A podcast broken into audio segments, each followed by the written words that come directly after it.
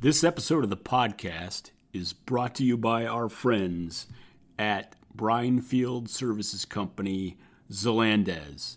If you are looking for real time, actionable data, Zelandez is the place to go. That's Z E L A N D E Z dot com.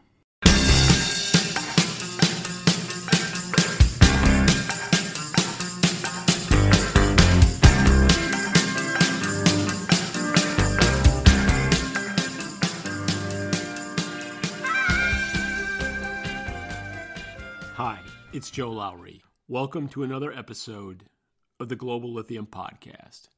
This is episode 104. My guest today is Jon Evans, the CEO of Lithium Americas. Jon's been on the podcast before, and if you've listened to prior episodes, you will be well aware that Jon used to be my boss. He's continues to be my mentor and friend. It's uh, always good to catch up uh, with somebody that's been a significant part of my lithium life. We cover a lot of ground in about 40 minutes, discussing LAC's two projects that would be Cauchari and Thacker Pass, talking about U.S.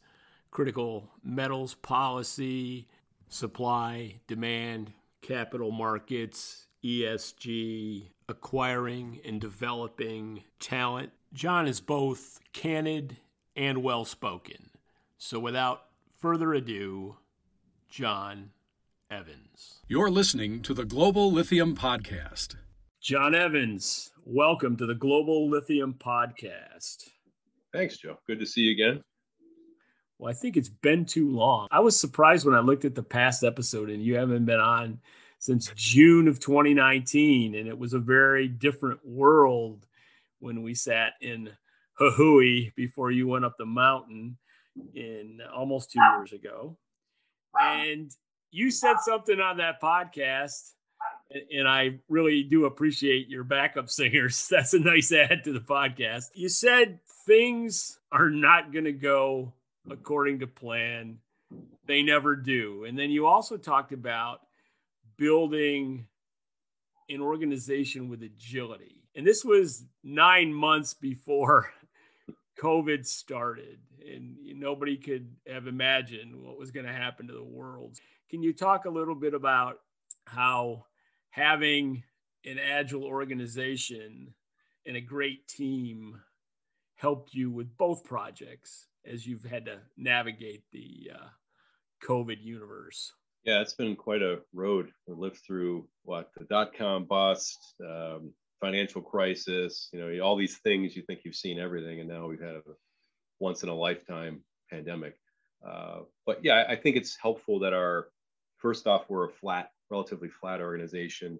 We're dispersed, so we're used to working sometimes apart.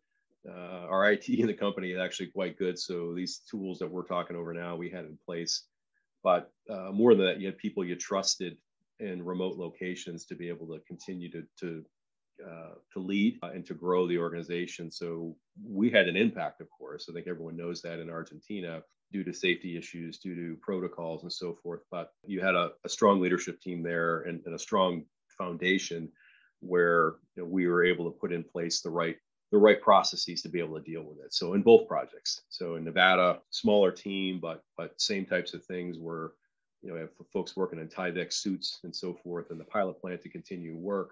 Office being uh, with less people in it. Uh, Argentina was a real challenge. I mean, our, our medical advisor there is the same who advises the president, Dr. Eduardo Lopez. Working with him, working with the provincial government, we have good support there. You know, become an epidemiologist, uh, a logistician, uh, to try to. We have 1,250 people at site right now, all operating under COVID protocols. And we've rented four hotels for pre-quarantine. We were the first to bring in the rapid antigen testing from Abbott into Argentina.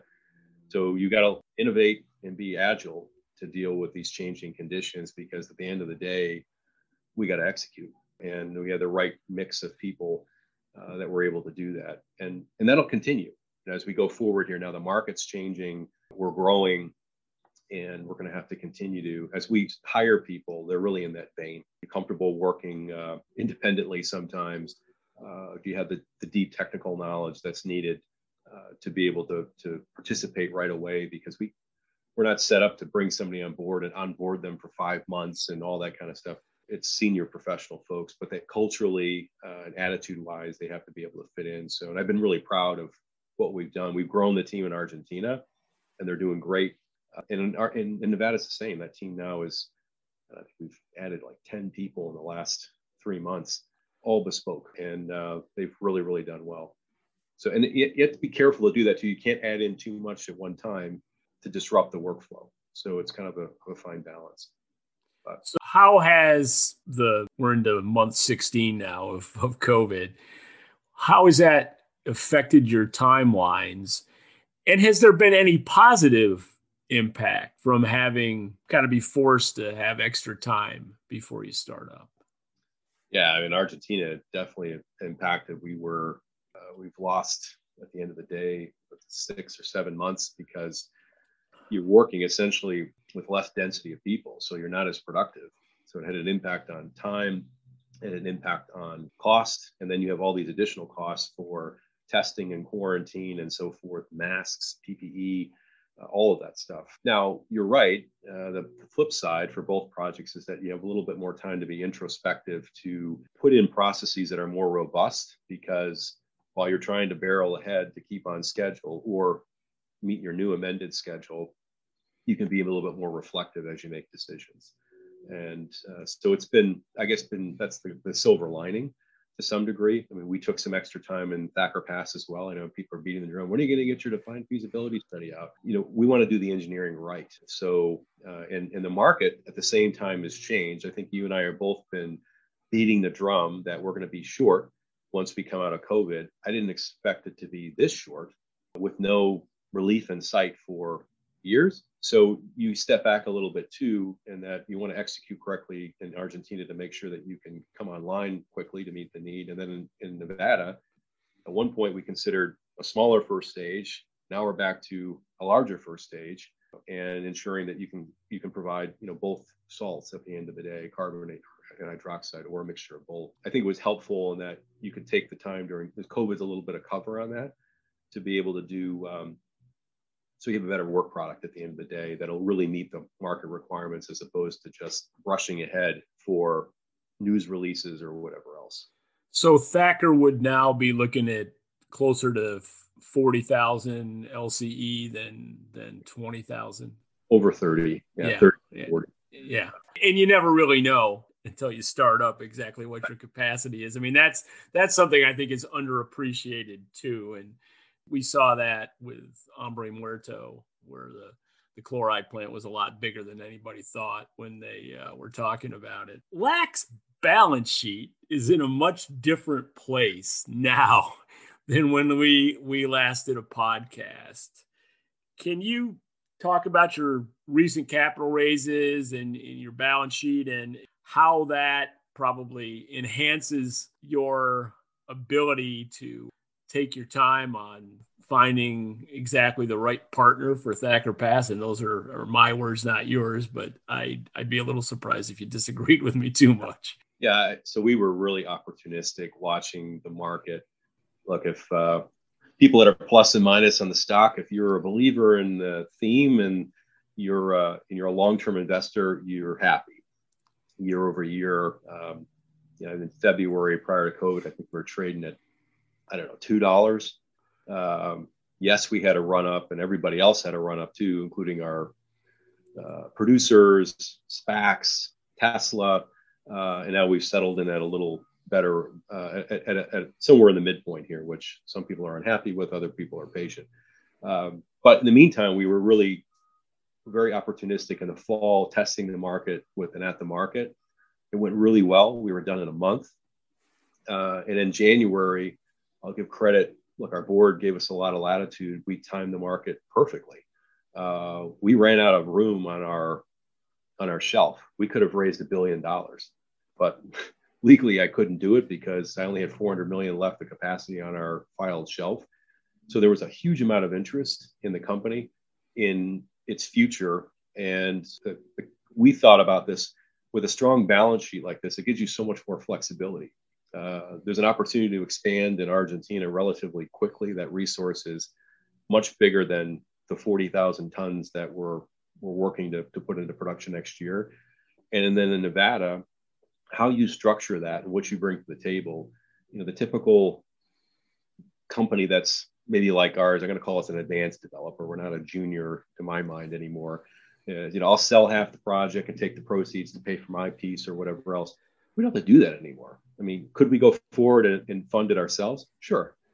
But the flip side is you can be a lot more you can be a lot more flexible on that structure where look some companies you and i were chatting earlier about automotive companies they don't want to be involved in mining they want to be involved in the purification piece so maybe we do a jv in the chemical plant uh, there's a lot of interest in that because i have enough cash that i can handle the front end and i can operate that resource for you and we can collaborate using our tech on the chemical plant and you get what you want where not a lot of companies in our stage with unallocated offtake of we'll call it 40,000 tons can do that. It really we wanted to have the ability going back to agility to be strategically agile now where with a strong balance sheet look hiring more people uh, we're becoming much more sophisticated internally with our processes growing preparing this company for the next step.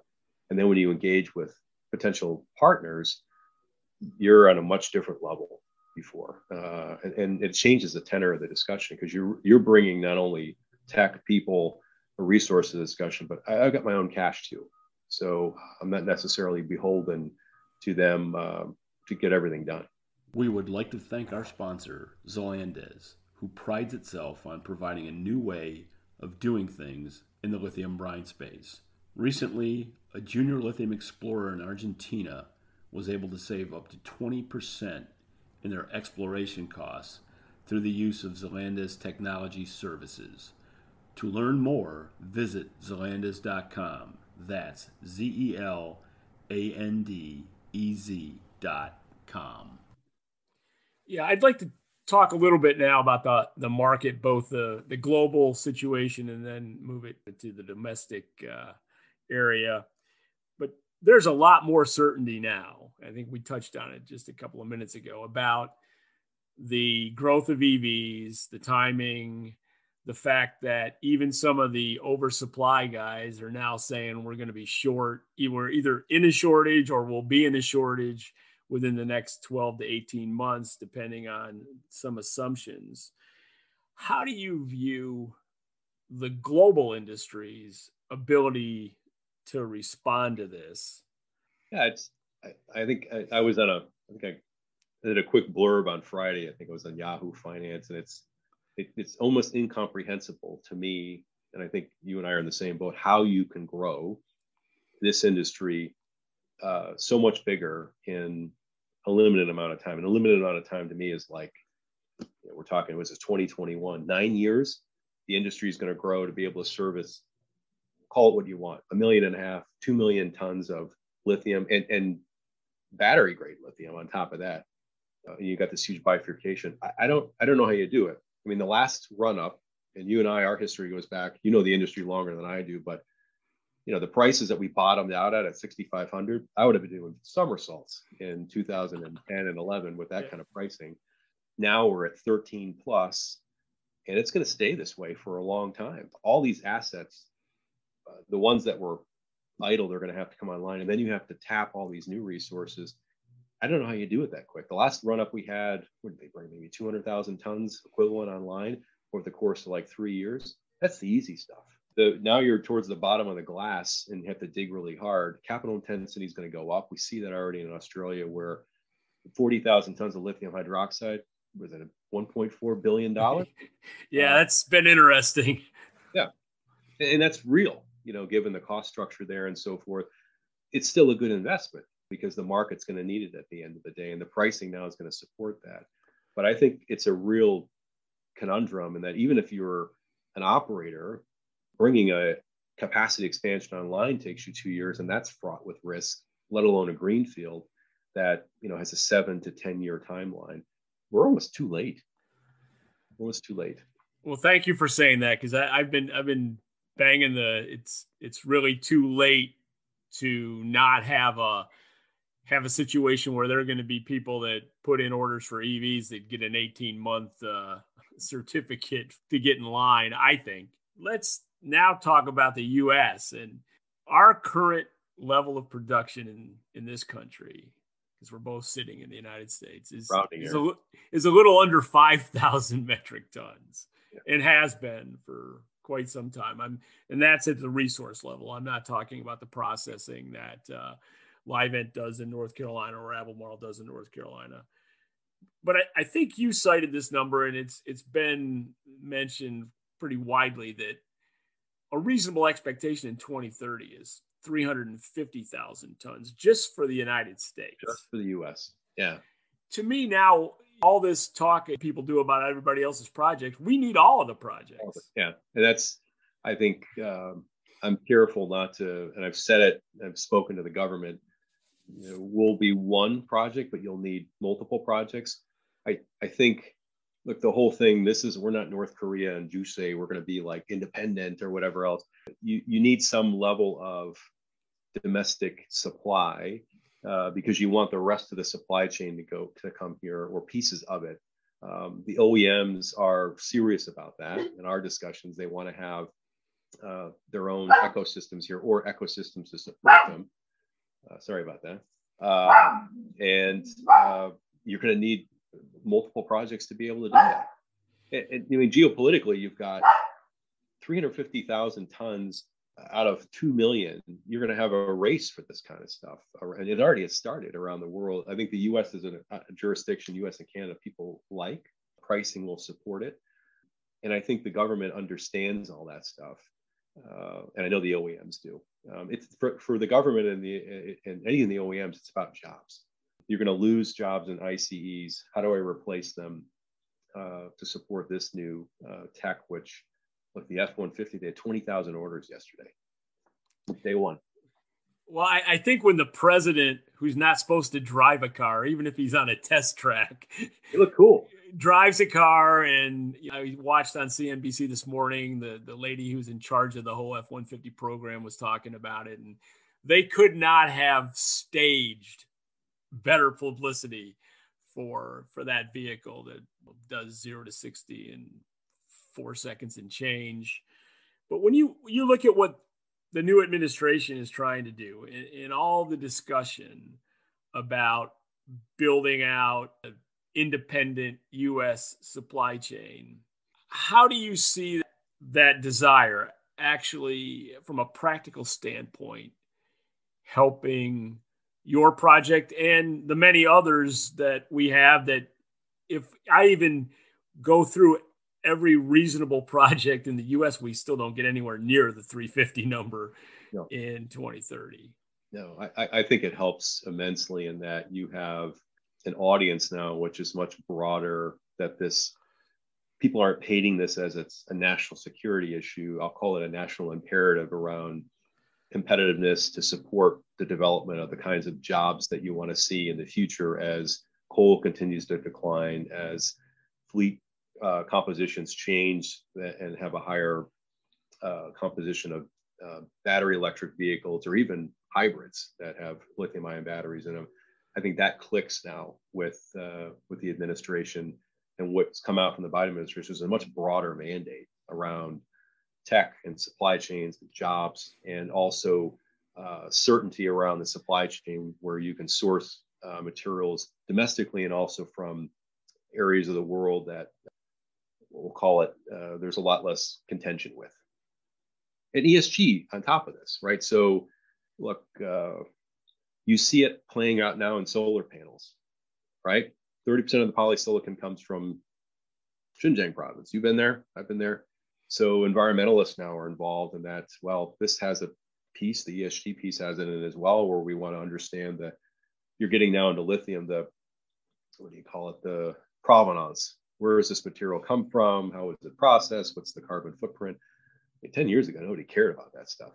Uh, now people care about all that. So there's a lot of different elements which I think are hugely supportive for resource development, chemical processing in the US and for other pieces of the supply chain to come here. So, and it's going to take years. As you said, it's almost too late, but you got to start sometime. It's interesting as I get calls and more and more people are interested again. This kind of reminds me of 2016 uh, when we had the boom then. But there's just a, a belief that the U.S. has this huge lithium market now. I guess because of Tesla, and people are always shocked when I say, "Look, the cathode for Tesla's Gigafactory is not made in the United States." Idea of the proximity to the Gigafactory between lithium and the final battery pack. How do you see the what the Biden administration wants to do? Do you see cathode production here within two or three years on a significant level? Not significant, but I think you'll see cathode production here. So you're right. I mean, Panasonic ships in a precursor and they do the coating and the winding here and so forth. But you've got um, BASF here. You've got innovations with solid power and with QuantumScape and others that are solid state batteries, where some of those materials are going to be different. Um, I think the catalyst is here, so it'll be on a smaller level. Uh, where look, it's almost like in internal combustion engines when Toyota sets up a factory here, they ship all their parts in, and then over time you have this ecosystem. You drive through Georgetown by Georgetown, Kentucky, and you see an NKG plant. I see another forging plant that's a Japanese company, which is great, uh, but it took time to bring them all in uh, over the course of years. So I think you need to start somewhere, but yeah, two or three years, I don't think you're going to see uh, it pop up overnight, but I think you'll start seeing green shoots. Well, we have uh, seemingly a, a, great opportunity here to, to move the U.S. forward on green energy, but then you always get the flip side of that, which is the not in my backyard. You know, I I'd love to see this happen. I just don't want a, a mine within 100 miles of my house.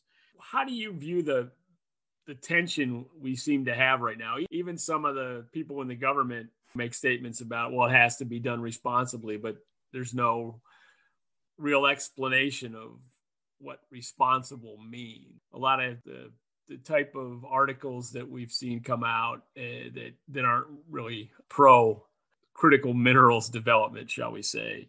How do you see that tension being worked out? Well, so I think if you look at in general, if you look at climate change, you you haven't I haven't seen any major NGOs come out and say, well, I support climate change, but I don't want any of this development to happen because at the end of the day, I think they understand, well, I need batteries to do this. I got to get this stuff from somewhere. I'll go back to that ESG discussion around, and I want it to come from places where I feel confident that the processing is done in a way that it's not destroying the environment. So I think it's helpful in that, look, I look at the press and it sells papers, right? Being a polemicist. Uh, well, well, the other side of the story is this, and I found three people that didn't think this is a good idea.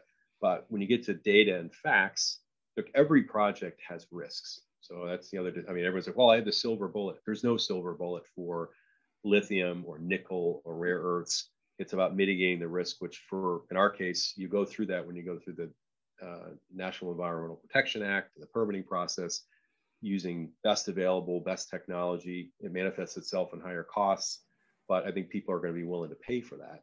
But yeah, it's it's tension. What I always like to talk about with folks on the other side is like, well, do you believe in renewables? Yeah, solar power and uh, wind is great. Well, um, today California generates more electricity during the day with solar power than they can use. They don't have large scale battery yards, utility scale to store all that, so they turn on peaker plants at night. In the state of Florida, I know they've announced they're going to. I think it's 40 megawatt hour storage facility for batteries. You need batteries for that too. So if you support renewables, all this stuff is interconnected. And I think is folks have come out more on that side of the aisle where I think there's a acceptance now during the election. Elizabeth Warren, you know, corrected herself.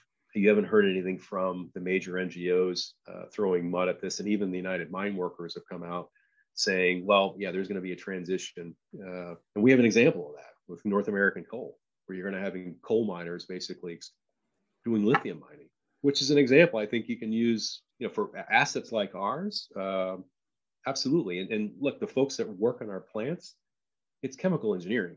Like I, you know, I'm not a miner, neither of you. I mean, we're guy came out of the chemical industry. Um, it's chemical engineering at the end of the day. We've hired people from agricultural chemicals, oil and gas. The skills are all fungible for materials that go into the new economy.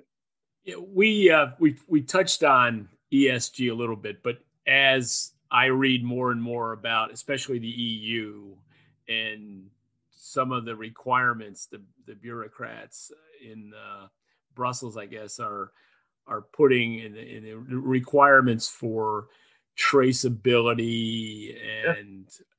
how do you see that impacting your projects or projects in general and how much added cost will there be or, or is this just something that there's a an initial cost and then it, it's just a minimal maintenance to keep the keep the process running to keep the credentials on ESG uh, intact. It's at the end of the day. I had somebody I talked to folks in the EU and I said, um, "Are you willing to pay for it?" And they said, "Oh, absolutely." I, I haven't seen it yet, uh, so I think it's going to be a, a balance where you know we kind of go back to can we shift this overnight? No. So there's just some certain jurisdictions people are look. You saw it in cobalt right? You see it over and over again in cobalt, uh, where you know in the case of lithium, you can't spec it out, right? I mean, there's I can't get away from lithium. It's the common denominator in every single battery chemistry, so it's an issue that's going to have to be dealt with. But the demand is so great, the way the infrastructure is put together now. Yeah, I mean, if I looked at carbon footprint, it's pretty big. If I'm shipping stuff from one continent to another, and what kind of power am I using, calcine and so forth? Where am I getting the water? there's a recognition of all that. But if you're an automotive company and are going to go all electric by 2035, how do you balance that? You're going to have to put together, I think, a, a strategy that's gradual and incremental. And to your point, you're going to have to pay more, which, yeah, at the end of the day, that's a, I love those discussions. Uh, look, if lithium's, what is it? A lithium ion battery, 85 kilowatt hour Tesla, $10,000 a ton, it's $850. So if the, the cost doubles to twenty thousand dollars a ton, when I got another eight hundred fifty bucks that somebody has to eat, it's nothing. I mean, you, you, you pay more in inflation for steel and plastic on cars. I think pricing that's what gives me confidence that we're never going back to what we had before, and pricing is going to have to be elevated. Where I think better deposits can be developed in, ways such that they can address those things over time because the returns are going to be there for investors to put their money behind them. I guess that's that's what I think is going to happen. You know, one of the interesting things to me is in different jurisdictions who manages the process and, and i think we don't know that yet no. i mean okay i uh, always like to talk about the team when we talked two years ago you actually had a, a much smaller team you had a great team but it was small can you talk to me about how the team looks today you've made you've made some significant talent additions i believe and how big a challenge has that been or you do have probably the best I'll use a, a 1980s term Rolodex is of anybody that I know. And how have you gone through the process of attracting and selecting the kind of talent that you've you've added? Well, I think in Argentina we've bolstered the team uh, and added in some selective hires there at different levels. As the project grows, as you get to different stages, you need different kinds of talent. And I think we've been really successful, partially due to our own look where the, it's the biggest asset that's going to come online in decades. Uh, it was the largest earth moving project in Argentina. It got a lot of press. So I have we have people from Peru, we have people from others. Hey, I want to come work for you guys, and it's been really nice to see. We've been able to pick from the litter a little bit around culture, around skill set, around background, to be able to selectively put people in there where they can they can add value right away. In the U.S., you're right. The team has grown per capita level has grown even bigger, and I would put our team up against any producer. I'll say that, uh, and people might laugh at me. Look, I, have run this type of stuff before. I know the kind of skill sets that you need. The team that's in Nevada, world class, uh, and I think it's right. Number one, having the right connections. Number two, unsolicited. I get stuff on LinkedIn, I, and, and it's young people that want to come work in this industry. So you know 10 years ago 20 years ago kids they don't want to be an engineer i don't want to be in the chemical industry i don't want to be in mining when you put this element now that well i'm addressing climate change we're an exciting growth sector electric vehicles renewable energy uh, we just hired a woman who just received her phd from uh, penn state i was in competition with mp materials She came to us. I like what you guys are doing. The skill set she has is we actually needed at the time. She's an expert in metallurgy and leaching. You know, where the hell do you find these people? And uh, she actually sought us out and said, I want to come work for you. And she starts at the end of the month. So it's been that with the markets recovering at the same time with, I think, a culture of we're not political, it's somewhat flat organization here. People are going to get their hands dirty. They like that kind of environment. I've been really happy with the, the way the team's developed. And that'll be our next challenge. But how do you scale that? So, you know, adding 10 people is one thing, adding in 50 is going to be another. Uh, but we're, we're, we're positioned well with the systems and infrastructure we have in place. And then folks that have come in from allied industries, which right, lithium, if you go back and you look at lithium, there's a lot of folks that we all have failures in lithium as well. Uh, it's not an easy industry. So if you hadn't had a failure in lithium, you, you, you either quit before uh, it happened uh, or uh, you got lucky. But uh, um, it's a tough industry to be in you don't necessarily need folks all from the lithium industry. It's about skill sets. So chemical engineering, metallurgy, uh, hydrogeology. Um, that's how we really screen folks. And then I'll teach you, teach you what you need to know about inorganic chemistry around lithium or lithium compounds. But you got the right attitude and you got the right base skills. Uh, that's worked out wonderfully. I mean, I've got folks from a whole broad sector, even in Argentina, that have come out of specialty chemicals, oil and gas, boom, they came in and and uh, they worked out wonderfully. Yeah, some of the things you've mentioned, you you've actually put reality behind some of the comments, like what are you going to do with coal miners? In your case, there's a, there's a synergy between the skill sets.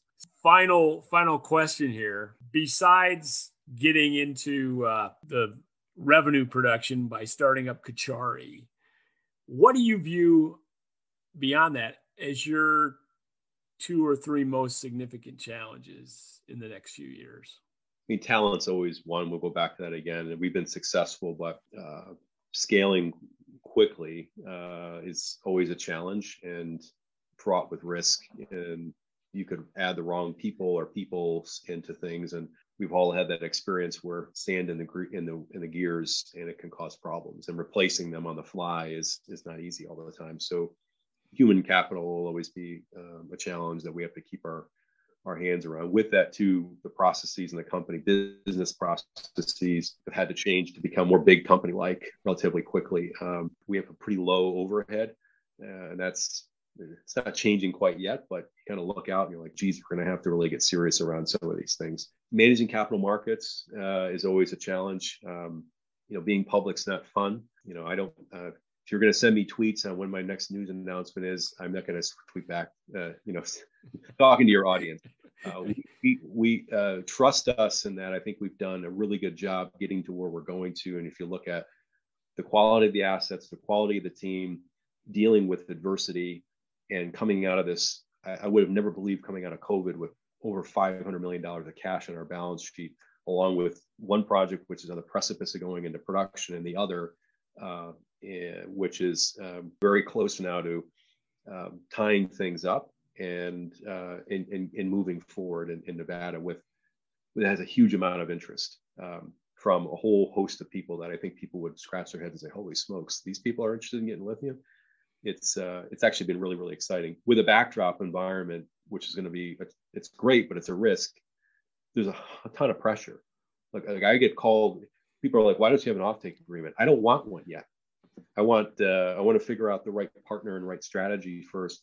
Offtakes, we have people calling all the time because material is not available, uh, not in the kind of uh, volumes people want, and not in terms of multi-year contracts that they want as well. So that's a uh, the, the issue is going to be really how can you do things faster, more reliably to bring stuff online because uh, back to our earlier question, I don't know how you do all this stuff. Yeah, I'm proud that we can we'll make up to 40,000 tons throughout this first phase in, Thacker and then go to 60.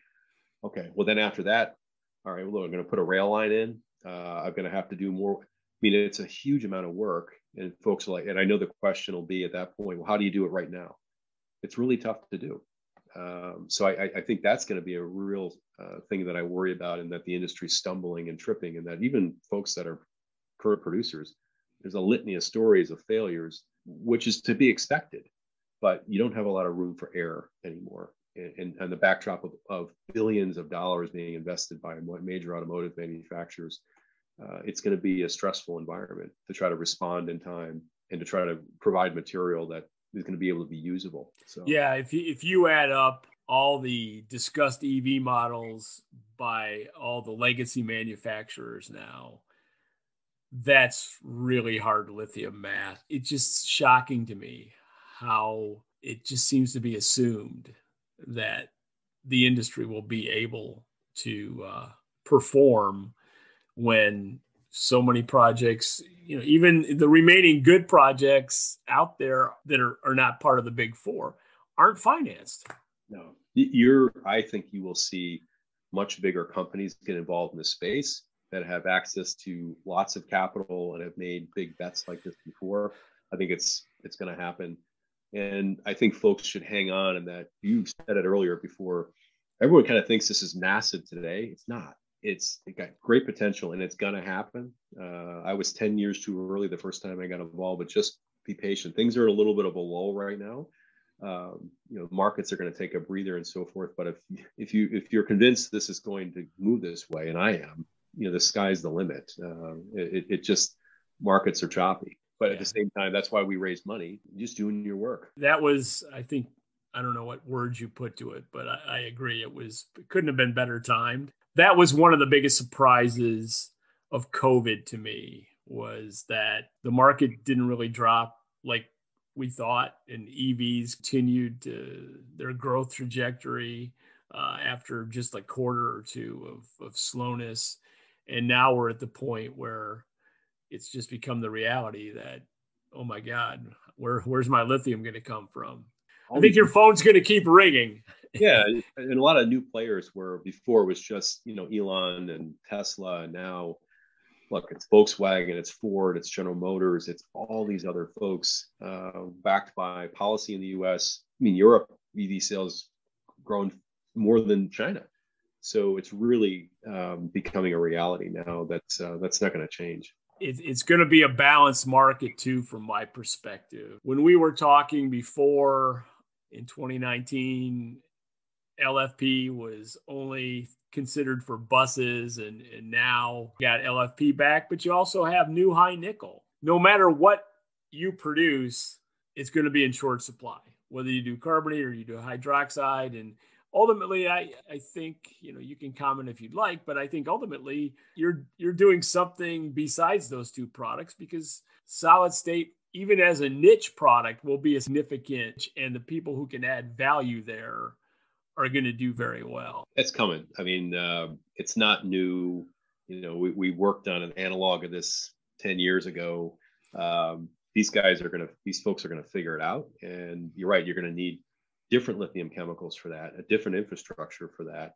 But the potential of you know, doubling the energy density in a battery, having a smaller cell, uh, a smaller pack rather, it's uh, it's huge, and there's too much money behind it. Um, it's it's it's going to be part of, of the value chain here in the future. Okay, I'm only going to ask you one rapid fire question this time, and it's pretty basic. In the last 16 months, what do you think is the most significant lesson you learned, not necessarily from a business perspective, but just life lesson from the way everything changed during COVID? Yeah, I think taking things for granted, right? So uh, being able to fly off and see your family in person, uh, meeting folk or, or just having meetings with people in person. We can't go on this way. We're a social species. So I know some folks are really comfortable that work will be like this forever. I, I you make it work because we're flexible and adaptable uh, uh, beings, but so much was taken away so quickly. Um, you really start to, to think about all the stuff you missed out on and what you took for granted in life. Uh, that's, I think it's a lesson for everybody where uh, you're relegated to your little bubbles uh, with, you know, away from your family, away from your friends. That uh, was tough. So I think we all need to live a little bit more in the moment and be more appreciative of uh, other people, your family, and so forth, because um, it can just take it away, you know, without any warning. All right. Why? I've, I've thought of another one because I know you're a reader. what What's the best book you've read since the last time we talked on on the podcast? Anyway, actually, this has been good for reading though too. I read like a book a month now. Uh, much to my wife's chagrin, leaving the lamp on all night long now. But um, I actually uh, read uh, The Man Who Ran Washington, which is a, a, biography about James Baker and just oh yeah, seventies. It's a great book. I mean, that's uh, like I'm not a Politico or anything else, but growing up in the 70s and 80s, and then kind of how things well used to work in Washington. Maybe they'll get that way again, but uh, was really a fascinating story of a of a, a person that I know you you and I both know and saw in the news all the time. Sure who's you know retired now, but uh, really gave you a good insight into, well, in some cases how we got here, but um, you know how how things really work behind the curtain and, and how how that generation of government people work. That it was a great book, great book. I highly recommend. Jon Evans, thank you for your time. I know you're a busy guy, and it's great to have you back on the podcast. Yeah, thanks, Joe. Thanks for inviting me. It is always a pleasure to talk to Jon Evans. Hopefully, you enjoyed listening to this episode as much as I did recording it. If you want to follow Jon on Twitter, and admittedly, he doesn't tweet that much, uh, but he is on Twitter at JD Evans 4005. The Global Lithium website is globallithium.net, and you can find me on Twitter and Instagram at Global Lithium. Thanks for listening.